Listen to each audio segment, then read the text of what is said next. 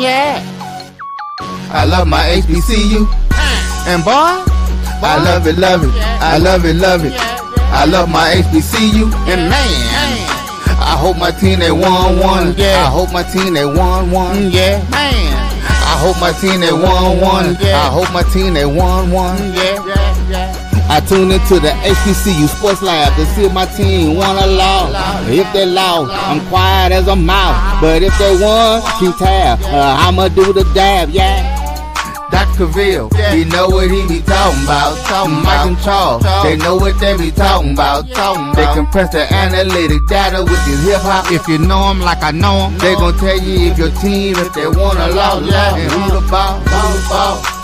So listen to Professor, uh, yes sir, yes, and pay attention, cause he gonna teach a lesson. This is Dr. Mills inside the HBCU Sports Lab with Mike Washington and Charles Bishop. Mike Washington, Charles Bishop are on assignment.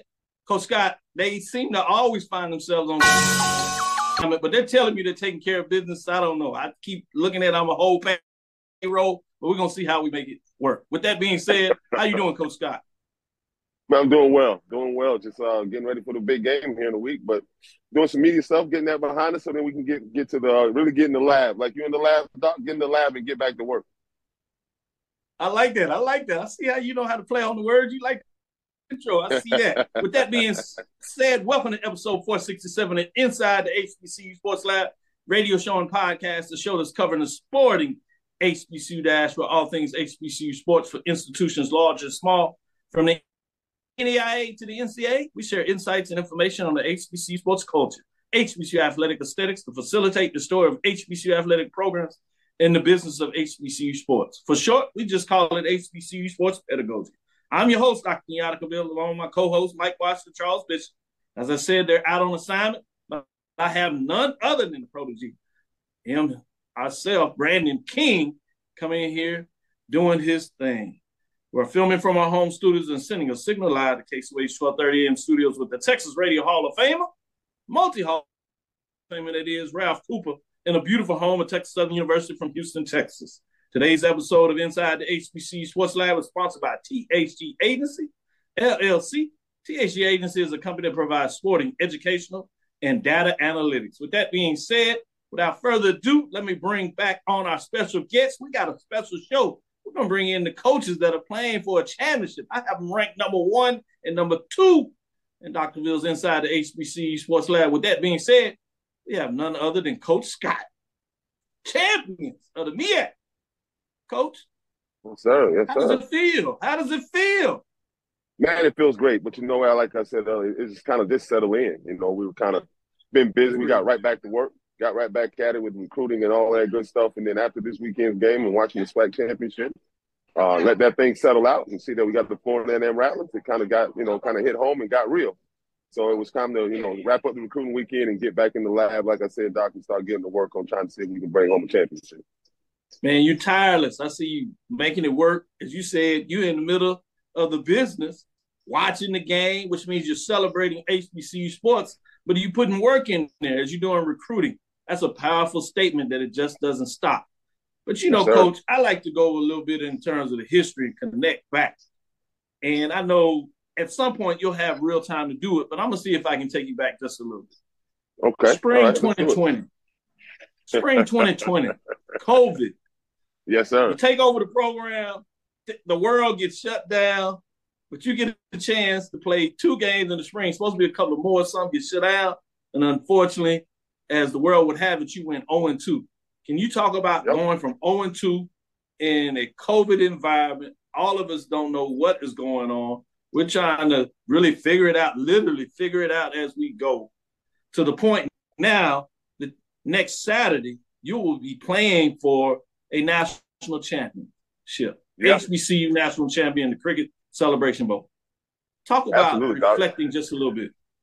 yeah, as you as you uh, described it out and those things, it, it takes it does take you back, and I'll take it all the way back a little bit further than you. Taking a job in February of 2020, before we even got to spring, I took the job. I get there in February.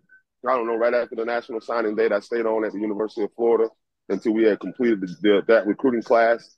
Uh, you know, a couple days later, I'm in, I'm in Washington D.C. trying to settle out what we're going to do here. Um, and in March, right when we're getting ready to get started with our first true spring ball, world shuts down. Right. Um, and and literally, our kids went home for spring break. The plan was to let them go home for spring break, come back, and we are going to start our first spring. And lo and behold, we never came back. We never showed up. I didn't see our team or that football team for until 11 months later. Uh, so well, not 11 months later. So let's go February, March, April, May, June, July, August, September, October, November, December. Yeah, almost 10 months later, 10 and a half months later.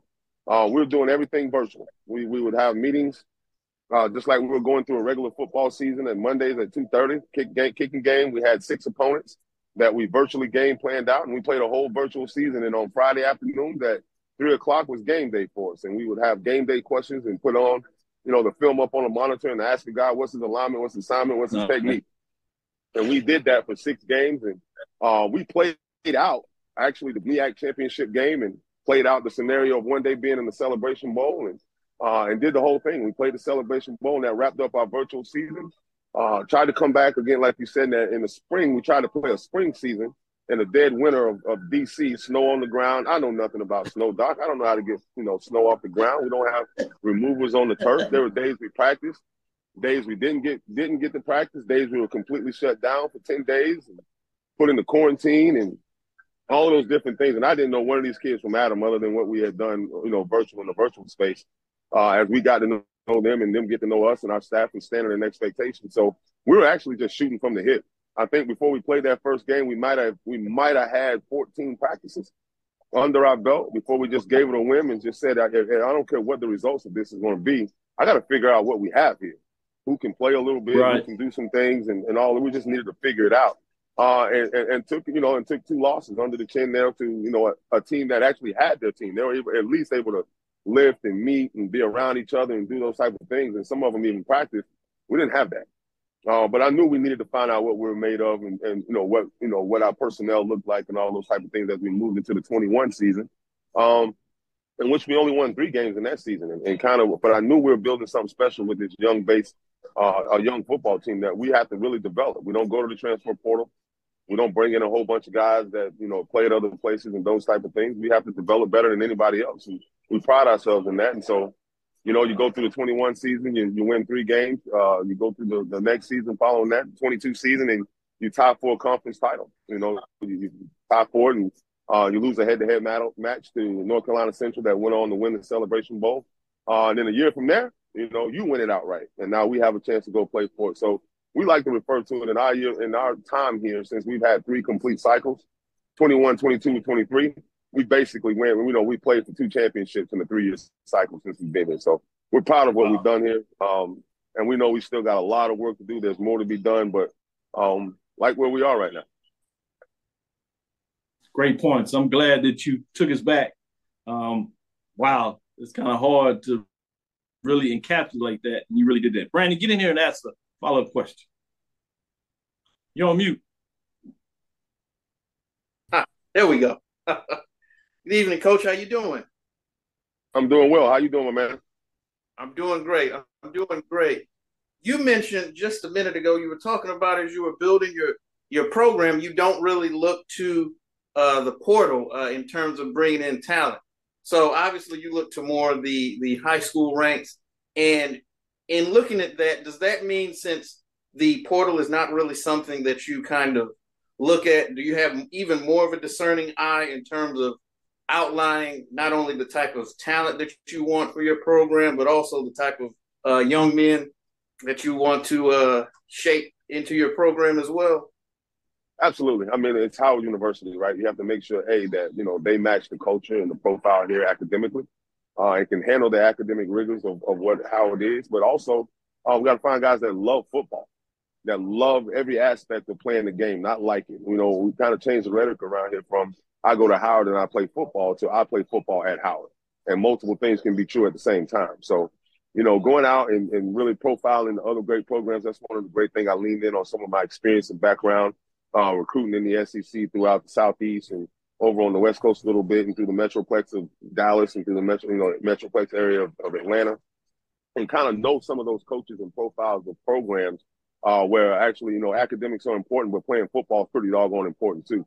Um, and those are the type of kids that are going to fit what we build at Howard and how we're going to do it. And we're going to have to it with high school kids uh, because just the transfer deal kind of don't work out with transferable credits uh, for a lot of guys trying to transfer in here to Howard. So uh, we have to make sure we don't miss. We have to do a very good job in recruiting, and that's why we're still very much so developmental in every aspect of what we do. We watch a ton of film on high school guys. Uh, we spend a lot of time discussing our recruiting board and who fits and who doesn't fit. We can uh, going to fall into the profile, but that love football, um, and, and, they're going to help us uh, make a difference because we understand that we're not going to be able to fill in holes like that. We can mess with the graduate transfers a little bit that actually finish someplace, but I even like doing that if I'm going to take a transfer. At least a young man went to someplace and he finished the assignment, right? He's not bringing his issues or bringing with the issues of why he didn't finish the four year period of time at the university he originally chose, right? This young man stuck it out he finished. He has two years of eligibility, and now he wants to spend his post grad time at Howard University and earn a postgraduate degree uh, from Howard University. And most of those young men come in here and they're very serious about that opportunity. They're not here just to play football for a semester or two. They're here to play football, help us win championships, but also obtain post grad education, right? Whether it's an MBA, whether it's a uh, uh, you know another master's degree in finance and those type of things, where they understand the you know the big picture value of what they bring. And so those guys are a little bit more mature uh, a little bit more seasoned, and they add a lot to sometimes a young locker room, a young talented locker room. But then guys give them a lot of perspective. So we have good balance that way um, with what we're doing. But we pride ourselves in how we recruit, how we profile, how hard we work at it, and then once we get our kids here, doing a great job of setting up our programming from January to January. Uh, that is very much so built around shaping the mind, shaping the body, uh, and shaping the spirit and purpose and passion of why you play here at Howard. So uh, we we really, I guess, pride ourselves in higher education and the higher education piece of that is, is, is on football for us. Good stuff, Coach. I heard you talking about the Dallas Metroplex and Houston. I done told you before. You know, I know you, you. We don't want to get you in no trouble, so don't get into the politics. You know, you got enough folks in DC to do that for you. Yeah, that's uh, right. right. That's but, right. You know, sometimes they talk about bringing a wall down here. I said, don't worry about the wall. Just put up an invisible fence to keep some of these HBCU coaches out of Texas. no, no, no, no. I, I, promise you, my friend, we're gonna come through there. That you know, those, that's an area that when you find the right schools and right system that like they relieve in academics, they they do well in school, and they can yep. also play a little football. They can run and do all those type of things too. So, no, we're gonna we're gonna spend some time in there, my friend. Well, uh, promise this part. Next time you're in Houston, just call me up. We can go to lunch and maybe I can negotiate it that way. Absolutely, we'll do that. In all seriousness, let's get back to this game. We didn't talk about all the outside stuff, and we'll get a chance, and that'll be some of the filler for the week getting up into it. But talk to for these football people that watch the show here. They really want to get into some of the X's and O's. From your perspective, yep. in terms of this matchup, give us some insight on some things that we should consider uh, that might not necessarily come out this week uh, from your perspective. I mean, I think it's really the biggest one is just really how good um, that that Florida A&M football team is. Um, mm. They've got it's it's speed all over the field at all positions. You know, their athleticism, speed, and, and the biggest thing that you find when you're watching it, they're really well coached. Man, if they're playing, you know, with whatever we perceive to be the, the front and coverage, that's what you see. Guys are where they're supposed to be, and when they're not, they have the speed and athleticism to recover um, and like I said, uh, they have a bunch of guys on their on their defense, especially that are erasers. Even when they're wrong, they can make themselves right uh, because of the speed, athleticism, and, and they're real physical. So uh, I, think it's going to be a physical football game, more physical than what, what most people may think it would be. Um, and you know they got they got skill and talent. The quarterback, uh, I think, is really good. I know sometimes people have had their their brothers on, but he is a SWAC Player of the Year. Uh, and he's very productive in, in, what they do offensively, and they have a multitude of backs to get the ball to. Uh, they have a tight end that I think is probably one of the better tight ends. I think he can play anywhere in the country when you turn on the tape and watch him. Uh, and his, his size and athleticism and, and, run after the catchability and those type of things. So uh, between those backs, the tight end, the quarterback, uh, they definitely got enough talent and skill on the offensive side of the ball to uh, uh, to cause you some problems and, and, score a lot of points. And defensively, man, they're the number one defense in, in FCS for a reason. I mean, all you have to do is turn on the tape and, you, and you'll see that. Uh, so we're going to have to play, you know, our style of play. We're going to have to make it a make it a physical game. Uh, do some things when we take our shots, take our shots, and when we want to put the ball on the ground and, and turn it into a little bit of a bar fight, we're going to need to be able to do that um, and inflict our will on it to make sure we have the type of success that we want to have. So uh, it, it is definitely going to be a, a, game played through strategy. Uh, it's not just going to go out there and just kind of wing it and just, and just play football. Uh, I think we're going to have to continue as we continue to prepare and, and game plan, uh, continue to find some of the weaknesses and, and those type of things and things and matchups uh, that we can exploit and tilt the odds in our favor a little bit. But uh, I think this is going to be a, a, really, really good football game that's going to be enjoyable. It's going to be worth the ticket. Uh, I hope everybody is, is, definitely in the building on time. Don't need to be a slow start because I don't think it's going to be that.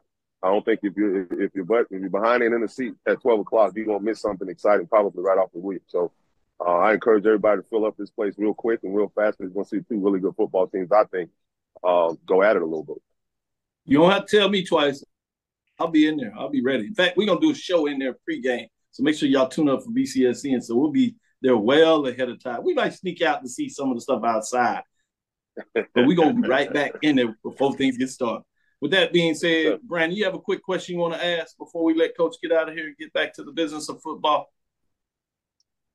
Yes, sir. Uh, Coach, just wanted to ask you real quick uh, about your run game. Um, it, has been uh, one of the areas that you've been able to, you know, kind of butter your bread on. You talk about, you know, the the running game and, and the stable of running backs that, that you bring uh, into the game uh, on the 16th?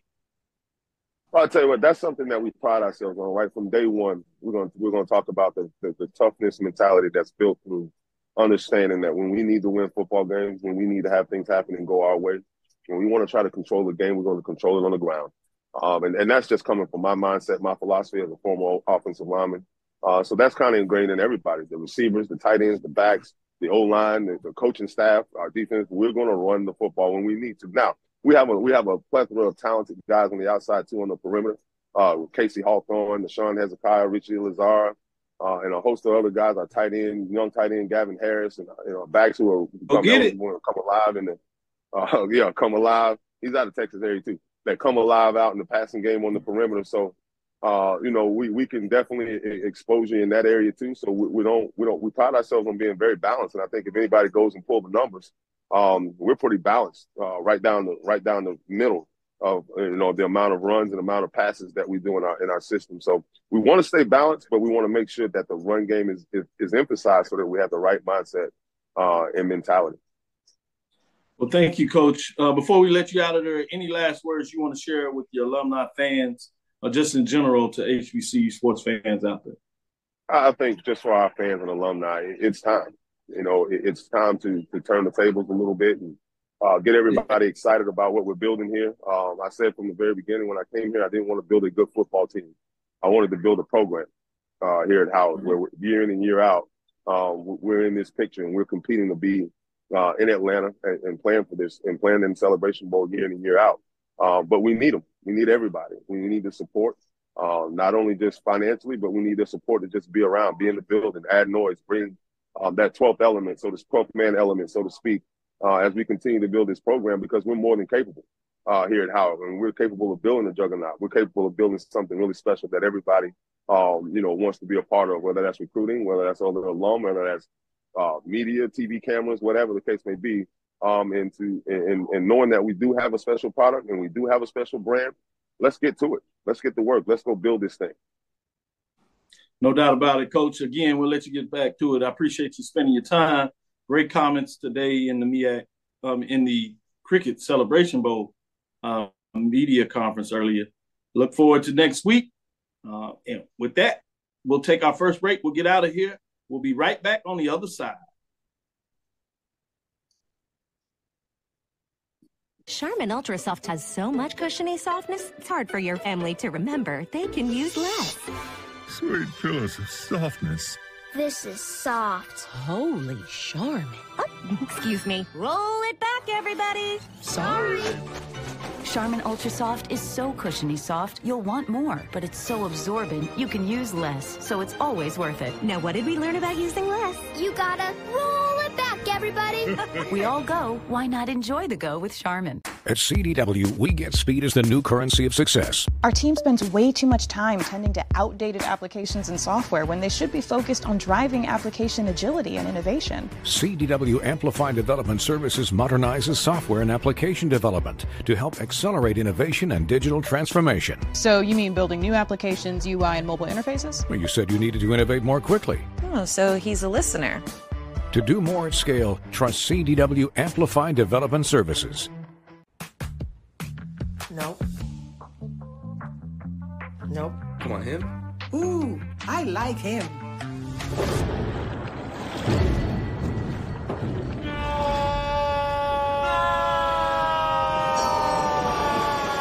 Quick, the quicker picker upper. Bounty picks up messes quicker, and each sheet is two times more absorbent so you can use less. He's an eight. He's a nine. Bounty, the quicker picker upper. That's a pretty tight spot. Watch this. Of course your Buick parks itself. That's so you. It's just up here on the right. Of course you know where we're going. That's so you. Kinda got a sixth sense. And a head-up display. They're here. Hit the field, warm up. You brought all these players in your Buick? Yeah, So you. It is. There's a Buick that fits your life because at the heart of every Buick SUV is you. From Nobby. Compress the analytic data with your hip hop. If you know them like I know them, they gon' tell you if your team, if they wanna lose, yeah, and who the ball, ball, ball. So listen to Professor, uh, yes sir, yes, and pay attention, cause he gon' teach a lesson. This is Dr. Bill with Inside the HBCU Sports Lab with Mike Washington, Charles Bishop. Today we're in here with Professor King getting in the information. Great news for his family that we heard today. Uh, shout out, he'll have a lot of work on his hands in a couple of months. Well, with that being said, uh, landscape, uh, HBCU football landscape shifts. Looks like South Carolina State has hired their man. South Carolina State uh, is hiring Chennis Berry was in many ways expected, but it has caused some shifts in the HBCU landscape. Uh, South Carolina State has hit its man with Chennis Berry seems as they were waiting on the board to fulfill everything, but it looks like he has an MOU and agreement. One of the reasons why it was fascinating out there, obviously, there were multiple sources saying he was also a candidate for Texas Southern University and Southern University as folks would look at him. And I know in a lot of ways, South Carolina State was smart. They went about it and they tried to get ahead of the curve and really saw him in it early. It looks like that worked out for them. He is now the list of jobs, and it's interesting to see what they're going. Obviously, we had the late announcement about Grambling State. Hue Jackson was relieved and uh, moved forward. So Grambling State is out there looking for it. Now, if everything is the case and Chennis Berry is at South Carolina, that means he's leaving Benedict. So somebody will need to replace that.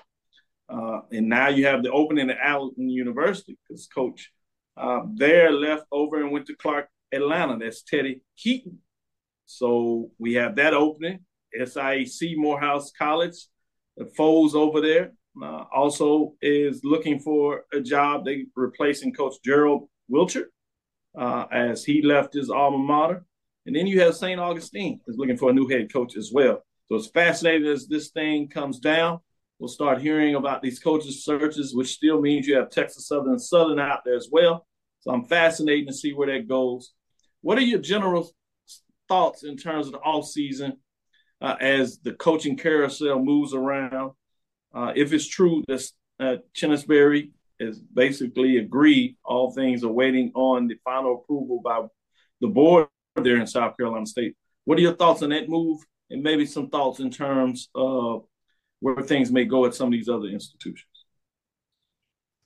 Well, uh, Doc, I think uh, uh, South Carolina State getting uh, Coach Berry was was a tremendous pickup. Uh, obviously, he was the the hottest name in, in HBCU coaching, uh, really for at least the past eighteen months. Um, you know, any any team that that had some seeming some shakiness at the head coaching position, uh, whether they still had a coach at the time or not, his name was one that was being uh, bantied about, and I think that obviously with him being in uh, South Carolina already at Benedict.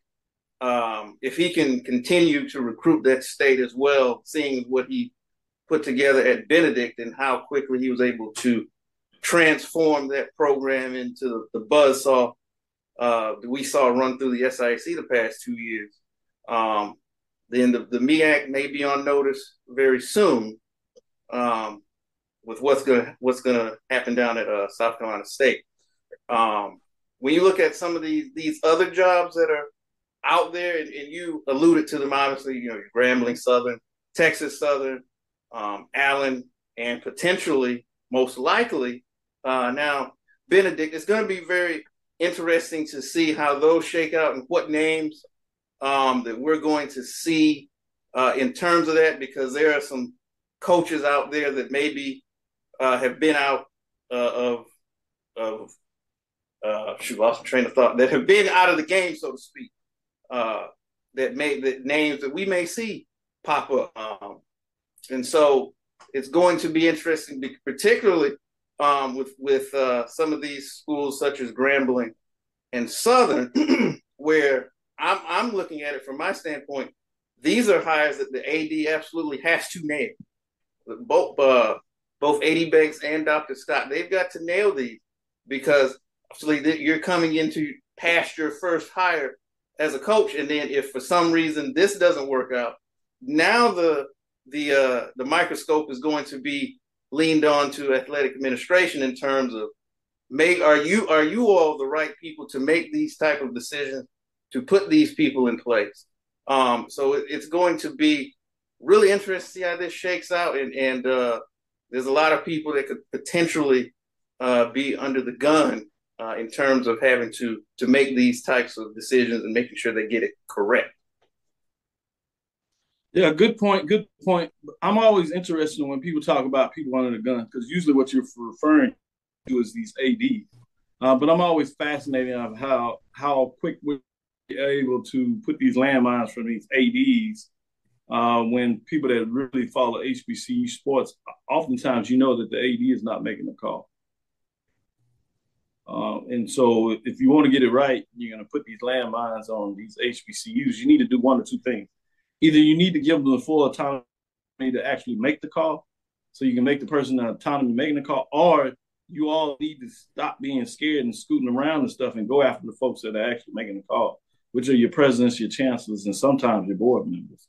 So uh, I'm fascinated to see that because I think oftentimes we're too quick, quick to pull the trigger in, and we're pulling the trigger at the wrong person. And you know how that goes. We see that far too many in our neighborhoods for the very wrong reason. So hopefully that gives people some pause and some thought process.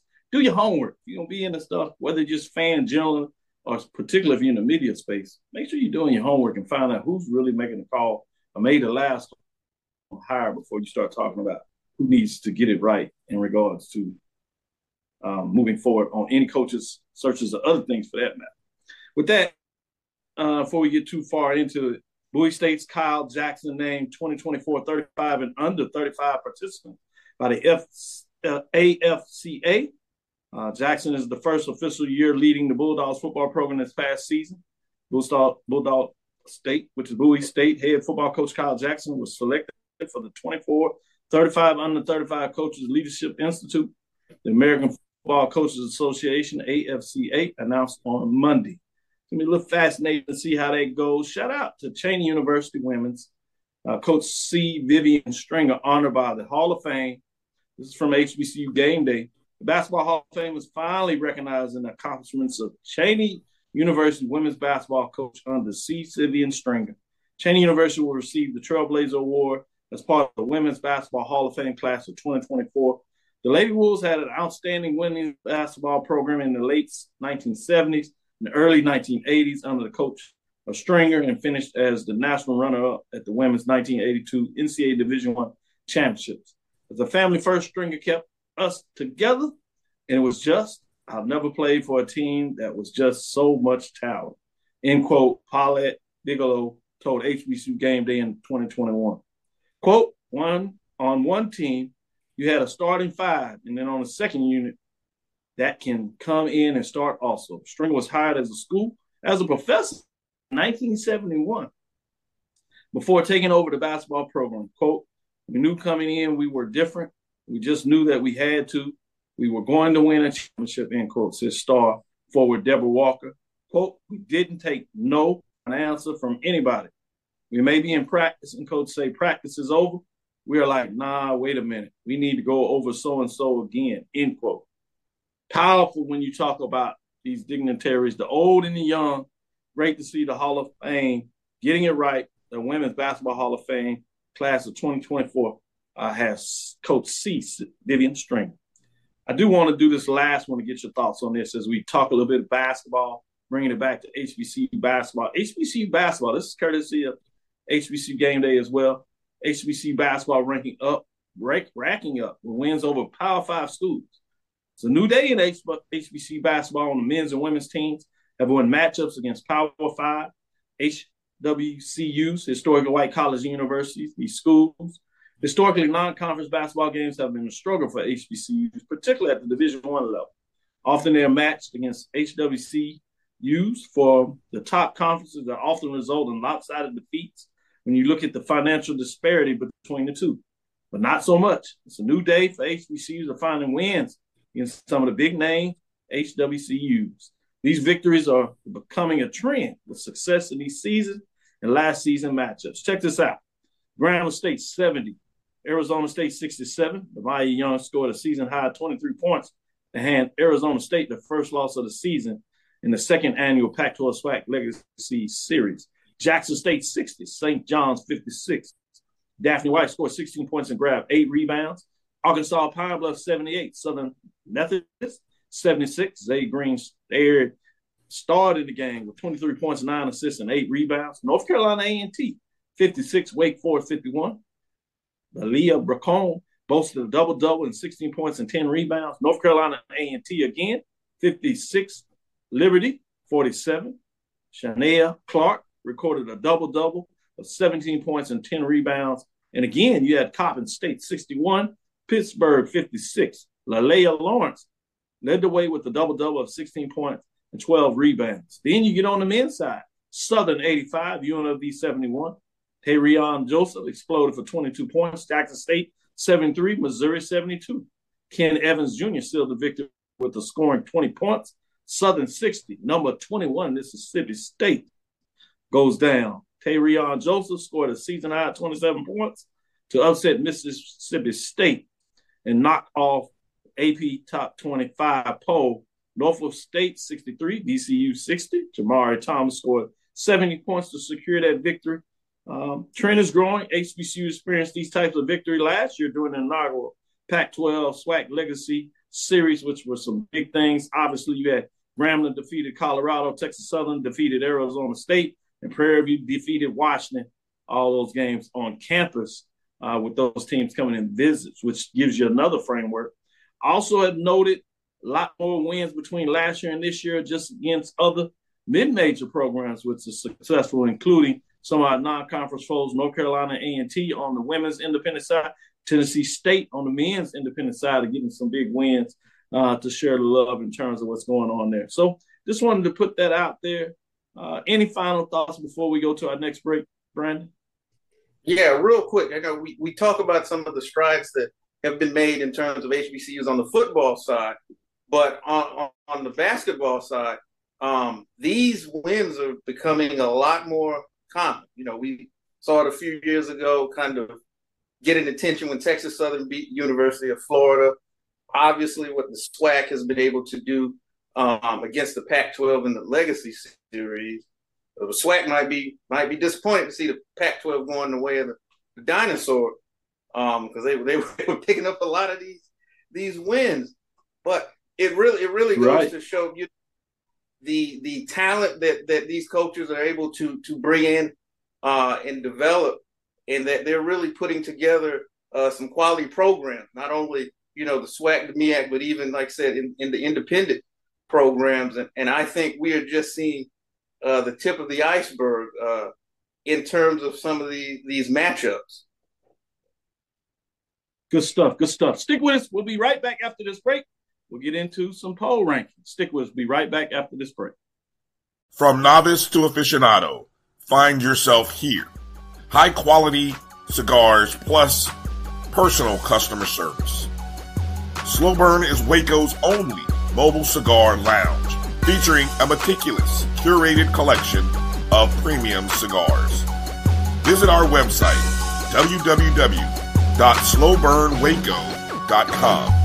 That's www.slowburnwaco.com. If you think all pads are exactly the same, think again.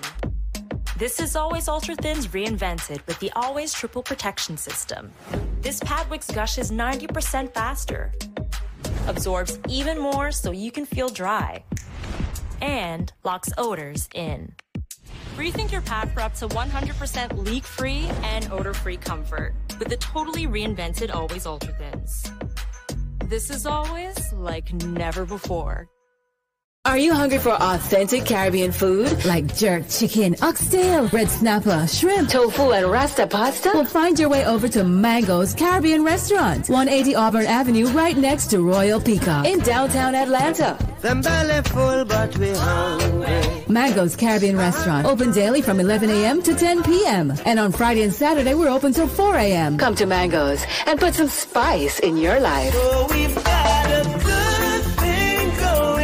going. Mango's Caribbean Restaurant, 180 Auburn Avenue, right next to Royal Peacock in downtown Atlanta. For more info or directions, call 404 698 3992 or log on to mangoscaribbeanrestaurant.com. For instant coupons, text MANGOS to 313131. Tell your mama hungry, papa hungry, brother hungry. Mango's Caribbean Restaurant, authentic Caribbean cuisines. Tell your mama hungry.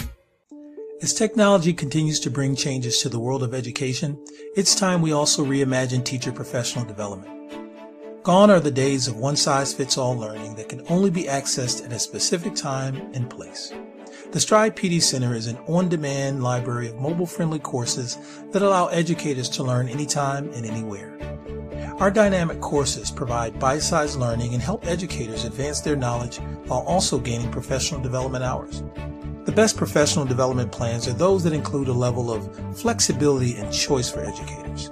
Whether you're a teacher, school, or district, visit us today to take charge of your learning. The Cuvée Group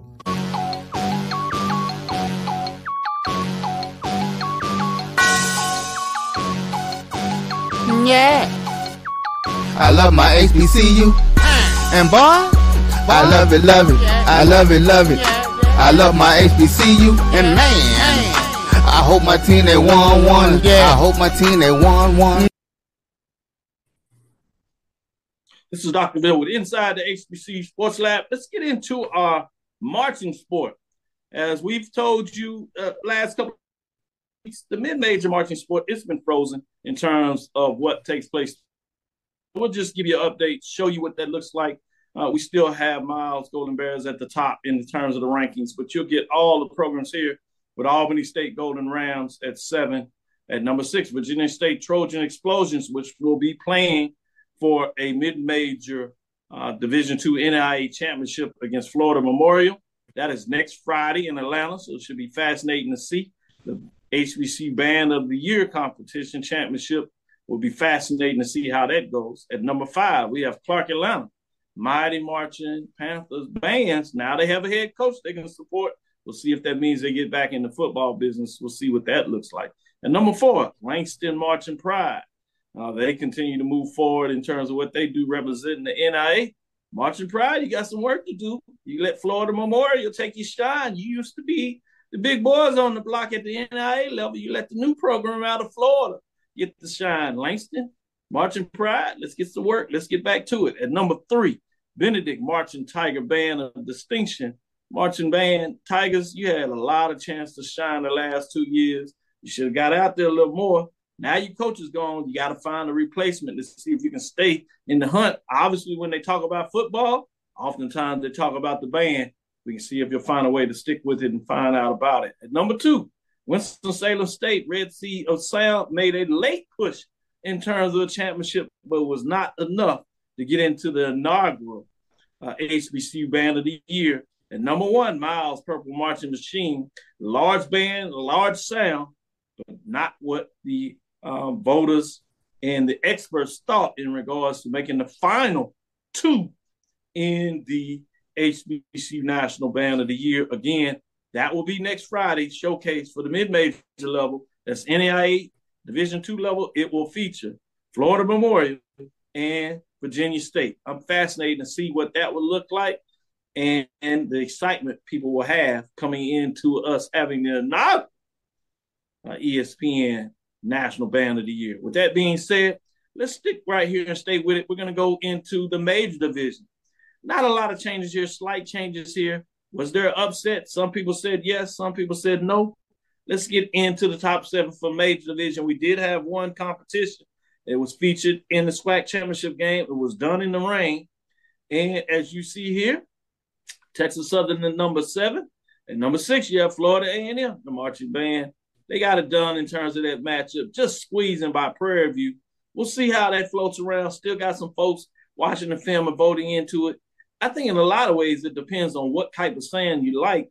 Uh, in a lot of ways, marching uh, 100 still has their quintessential sound, and it's more of a MEAC framework in terms of what they do. You might see a little bit this week in terms of North Carolina A&T, in terms of what they do, even though they come out of MEAC, a lot of that sound was fostered in that MEAC framework. Uh, but they take on the quintessential Jackson State band uh, this week for the major division, uh, ESPN HBC uh, band of the year. Fascinating to see what that looks like. Moving up to number five, Alabama State, the Mighty Marching Hornets. Man, this is a sharp band. They always get out there with a lot of contests. Man, they're right there fighting neck to neck. Can next year can they find a way to get over the hump and get some of those big wins against FAMU? They upset them uh, this year in terms of what that looks like. Uh, can they get the victory over Southern? Can they get it done against the Jackson State? We shall see. But right now, as we start to close up the year in the HBCU marching sport, week 13, week 14 March rankings, as it is still frozen, you have them at number five. Bring us to number four. Mississippi Valley State, the Mean Green Marching Machine. Shout out to Mississippi Valley State as they continue to revitalize that program. Came out of nowhere, probably the stunner of the year in terms of the major division, what they got done. And number three, the Southern Human Jukebox. They do what they do. They're a music machine. Couldn't find a way to get in the top spot. So it's going to be a rough off season, particularly with Jackson State getting the bid. You know, it's just something between those uh, Sonic Boom of the South, uh, the Human Jukebox. When they go at each other, they had a march in Baton Rouge, and they said Jackson State went down there and took it to Southern. A lot of work in all season for the Human Jukebox. We'll see what they do. They're at number three. Talking about the Sonic Boom of South and Jackson State, they're at number two. As you see, they won the championship last year. Uh, our inaugural the championship was Southern, the Human Jukebox. We'll see if we get a new one this year. Norfolk State, the Spartan Legion, had them ranked, and they pretty much got it done all year long, but it wasn't enough to get in the final two. As we say next Friday for the major division, the Division One, it's going to feature North Carolina A&T and Jackson State. It'll be fascinating to see uh, what will happen in terms of Atlanta uh, on Friday prior to the football game on Saturday. With that being said, that'll do it for our marching sport this week. But before I go to this break, let me get Brandon's thought in terms of the poll rankings. You can go with both or any direction you so choose. Um, I guess I'm a, a theme I noticed um, that struck me was I saw a lot of two and ones, some three and ones, um, in the overall one and ones and overall. And what that that says to me, and what has been said here in the lab many times, if you want to be ranked up higher, you have to travel, you have to compete. So as as I as I look at you know the hundred on, Thank on you. the major Thank side, you. Thank you. You can come on anytime. You know. I mean, you got to get out there. You you got to travel. I mean, you you can't just sit at home and blow your horn all season. You got you can't do it. You got I like that. You got to get out on the road. You you got to face off with some other bands, and so if you are unhappy about where you stand in the ranking, you know it's cool to be in the band room, but you also need to hit the pavement and uh, put some miles on them buses and get out there and compete. Um, other than that, the Well list said, the list well was, was solid. I won't say anything about the, the absence of the, the Grammy Award winning Tennessee State Aristocrats of bands because they fall into that same category. They just don't, you know, it's it's uh you know, yeah, they can't rest deals- on their laurels. To your point, they have a beautiful sound, but that was in the studio. They got obviously the appropriate accolades for that. You never can take that away. But this is a marching sport, which means you need competition. You got to get on the road. You got to get it, and it's kind of to A and T, Tennessee State. Obviously, they're in a conference where you're not going to get a lot of competitions. They got to do that in the non-conference uh, part of their schedule, and now with so many HBCUs playing these FBS games, um, uh, it Yep. gets more challenging as the SWAC has exploded in terms of their last conference expansion. There's less teams they can play out of the SWAC that just have scheduling rooms for them. Um, so they're going to have to have some unique things. Uh, they do have the matchup with Tennessee State. They got Norfolk State to come in. So that was fascinating in terms of what that looks like. But you're absolutely right. With Tennessee State, there's no question about the sand and what they do uh, in there, but you got to have competition. They say it's a marching sport. Everything I know about a sport is about competition, which means there's a win and a loss. You can't have a win and a loss you're not playing against anybody. Right? We don't believe in playing with yourself. That's a whole sport, and we'll leave that to somebody else. With that being said, before I get us all in trouble, let's get out of here and get our next break.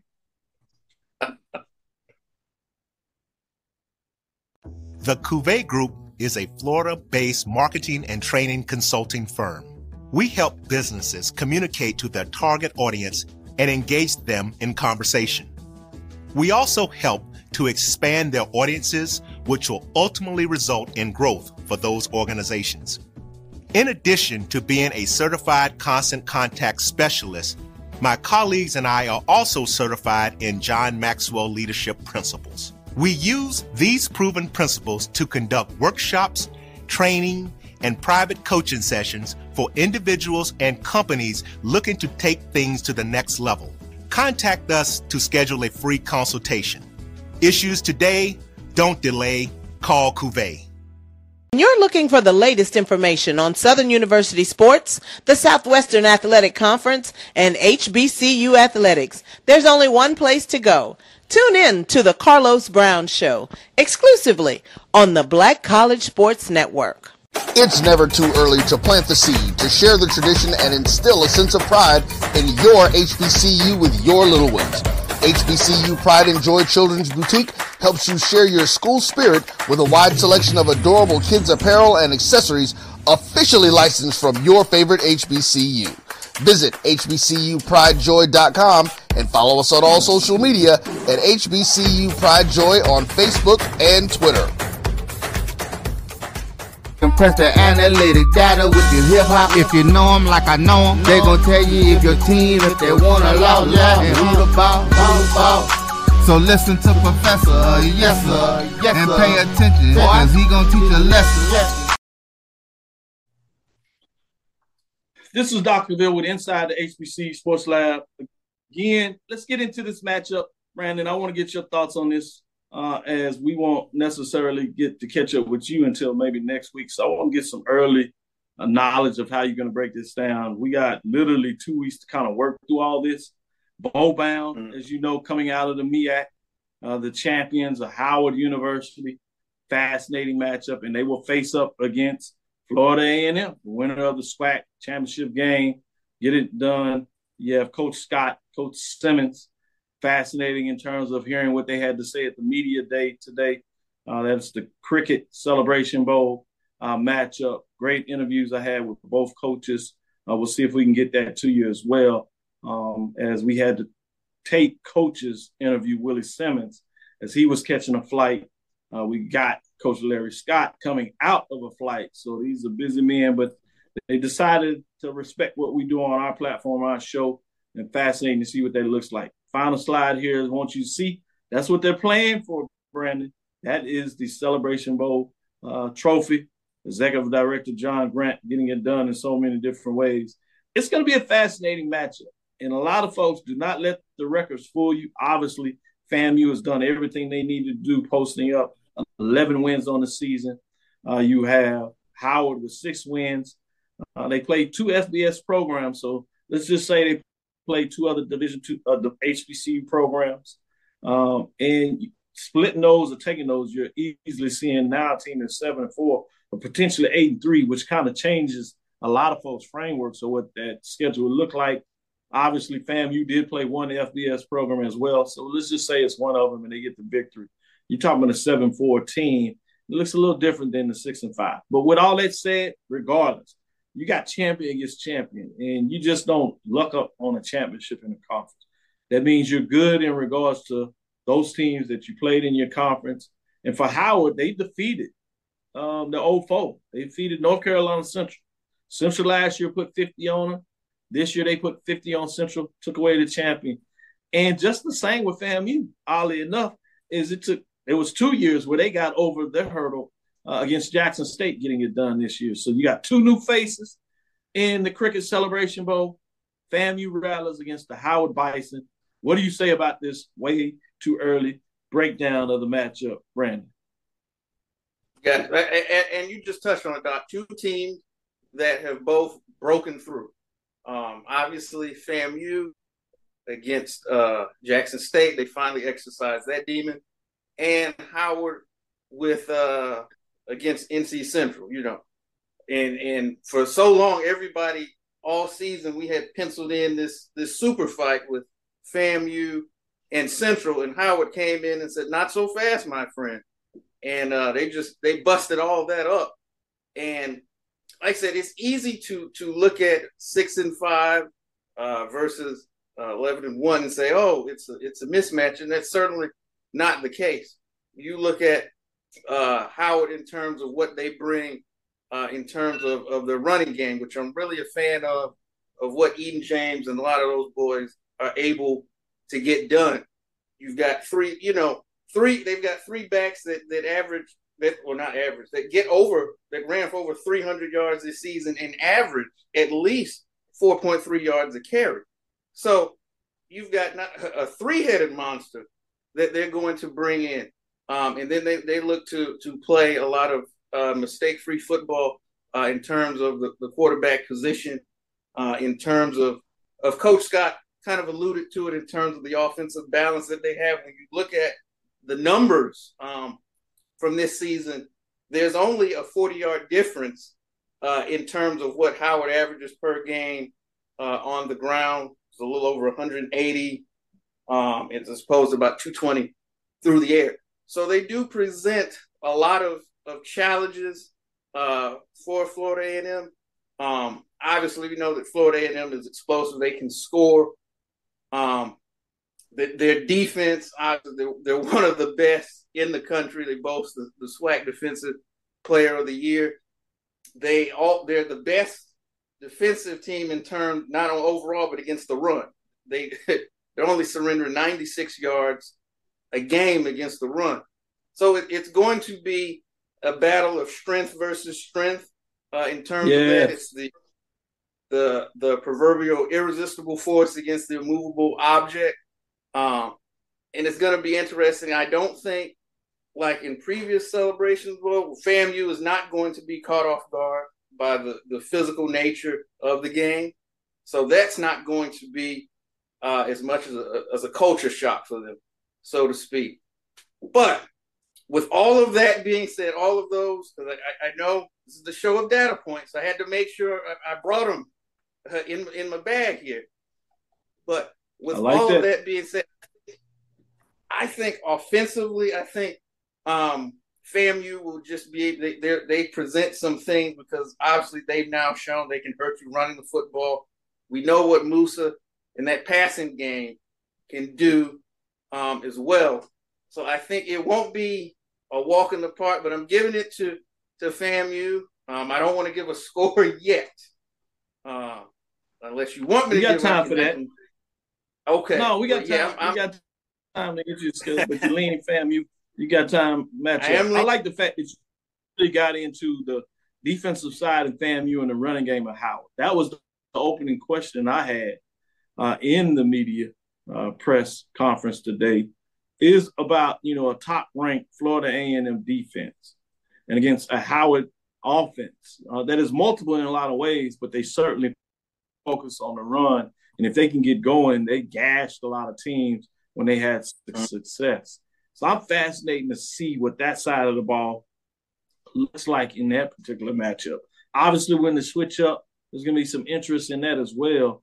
Uh, but when you talk about strength on strength, I'm intrigued about seeing what's going to happen when the game time gets here. Who can find a way to get it done, and who may throw a little chess match in those wrinkles in regards to seeing how they can maybe try to get one of the other teams to play outside of the character in the more. So great points when you break that down in terms of what that looks like. Um, final thing is, and, where that heads, uh, what do you think is going to be the atmosphere in this type of game uh, come Saturday? Oh, I think it's going to be a phenomenal atmosphere. Um, I think um, I'm not. I hadn't looked. I don't know if it, it's sold out as of yet, but I, I can imagine. No, it's up, up there. I know they've had really good sales, particularly how they get to start a little early. FAMU sales are picking up quite briskly. Uh, they certainly had a lot of calls in terms of the tickets. So I imagine by the first next week, you're going to get to the point where uh, you're going to have to make a decision if you have to open up kind of a couple of extra level of standing room only seats as they did for mm-hmm. Jackson State and North Carolina Central year. Because I know, like I said, both of those programs travel well. I can remember even um, when we would play them in uh, in the Atlanta Classic. You know, FAMU they travel very well. There was a lot of uh, of that despicable green and orange in the stands. well, let me let me ask you let me ask you this final question because I think you have a perspective that most people don't have. One of the reasons I wanted to kind of get you on the show. I know you're a HBCU, you know, foodie, if you would, in terms of you can't get enough of, which is why you spend the time and efforts you do. Uh, but obviously, you're in a unique situation. You know, a big time supporter, fan of Tennessee State.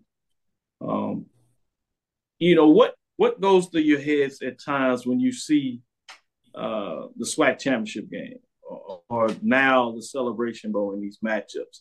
Is there ever a time where you feel like you kind of like the kid at the candy store where you see your best friend and, and the mom over there and they're in there and uh, they're buying candy and your your parents are working, so all you can do is look through the window and kind of see and you see a big smile on your friend's face. Uh, obviously, he's a good friend, so you, you might get shared a little bit of it, but you, you can't go through it yourself. Do you ever kind of get the feeling you said, time, it, it might be kind of nice if we got a chance to maybe touch on that, see that a little bit? Or are you like, no, we're doing what we're doing, we're okay? Um, yeah, I, you know, it, it's it's definitely that when you look at that, you you kind of say, wow, you know, what would it what would it look like if you know if we were able uh, to compete, uh, you know, in some of these games and in in things of that nature. And absolutely, you would love to do that. You know, it would it would be a charge for for for the fan base. It would be a charge for the the university body. And you look at those things, and not even just the SWAC championship or the Celebration Bowl, just games throughout the season. You know, whether it be a, a Florida class, a Soul Bowl, or you know things of that nature. The and one of the kind of the lost things um, in terms of us being where we are is some of those those cherished matchups, you know, we, you know, we don't really have it. There's not, uh, as we look at our schedule, there's not really that, you know, Grambling has Southern, you know, Jackson has, you know, has Southern or, or you know, uh, Alcorn and, and all these, these, these teams, you know, that they, that they have these story rivalries against, you know, we, we kind of don't really have that. So, um, you know, that is something that we would like to have. Um, but you know, un- unfortunately, for a variety of reasons, that's not in the cards right now. So, well, we'll, hey, we'll it's take... it's it's Christmas fall, so you can wish uh, upon a tree. Maybe the Santa will provide a gift to you, and those that have the same mindset and framework to you, maybe you'll get a little gift under the Christmas tree. That things will change. Yes. We always can wish, I'm... as they say, wish upon a star, Brandon. Wish upon That's it. Star. Look, I would even settle at this point because look, I, I, as you know, I have asked both at the time. I've asked, let's just get a battle of the real TSU. Let's get a Texas Southern Yeah. Tennessee State Yeah. home and home. I would, I would make the drive or, or, or get on a plane to see that. You know, just just to give us something. So any anybody who's in athletic administration in either one of those schools, I'm just just just just putting it out there. So you know, Good stuff, Let Brad. that- I like that. You catch on quick. You just put it out there in the ether. Hey, wishful thinking. Good stuff. Thank you for listening to Inside the HBCU Sports Lab. Make sure you share our podcast with your friends and colleagues. I am Dr. Kenyatta Cavil, the Dean of HBCU Sports, coming from inside the lab in the College of HBCU Sports with Mike Washington and Charles Bishop. They're all on assignment. Hopefully, we'll jump them back. Check us out. We'll see what we can do for you Sunday, but we certainly will be uh, giving you a show on Tuesday before we leave.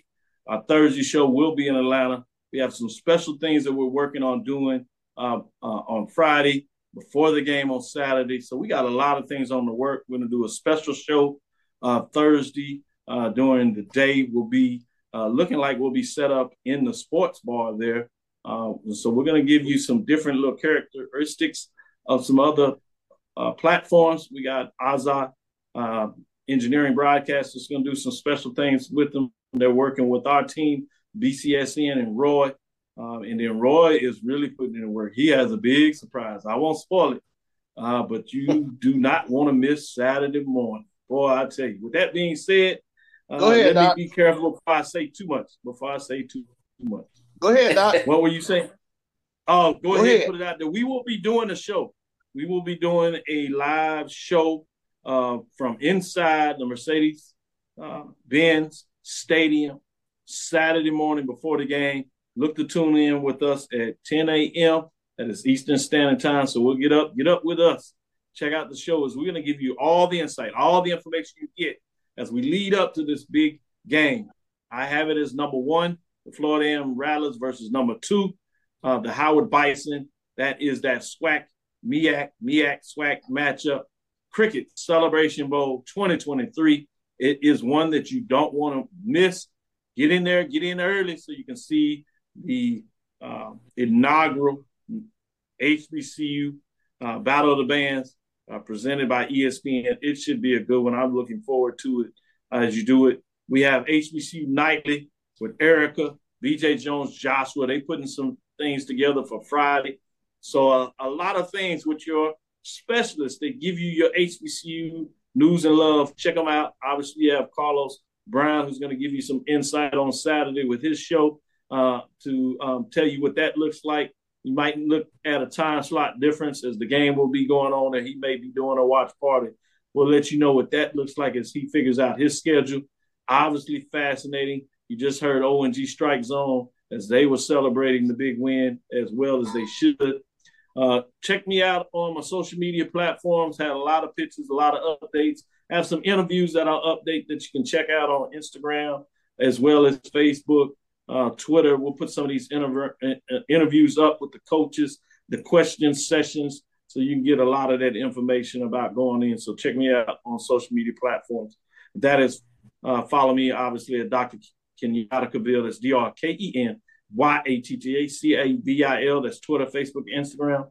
Again, we want to thank you for listening to Dr. Ville's Inside the HBCU Sports Lab with Mike Washington and Charles Bishop every Tuesday and Thursday at 6 o'clock Central Standard Time and Sundays at 9 during the football season.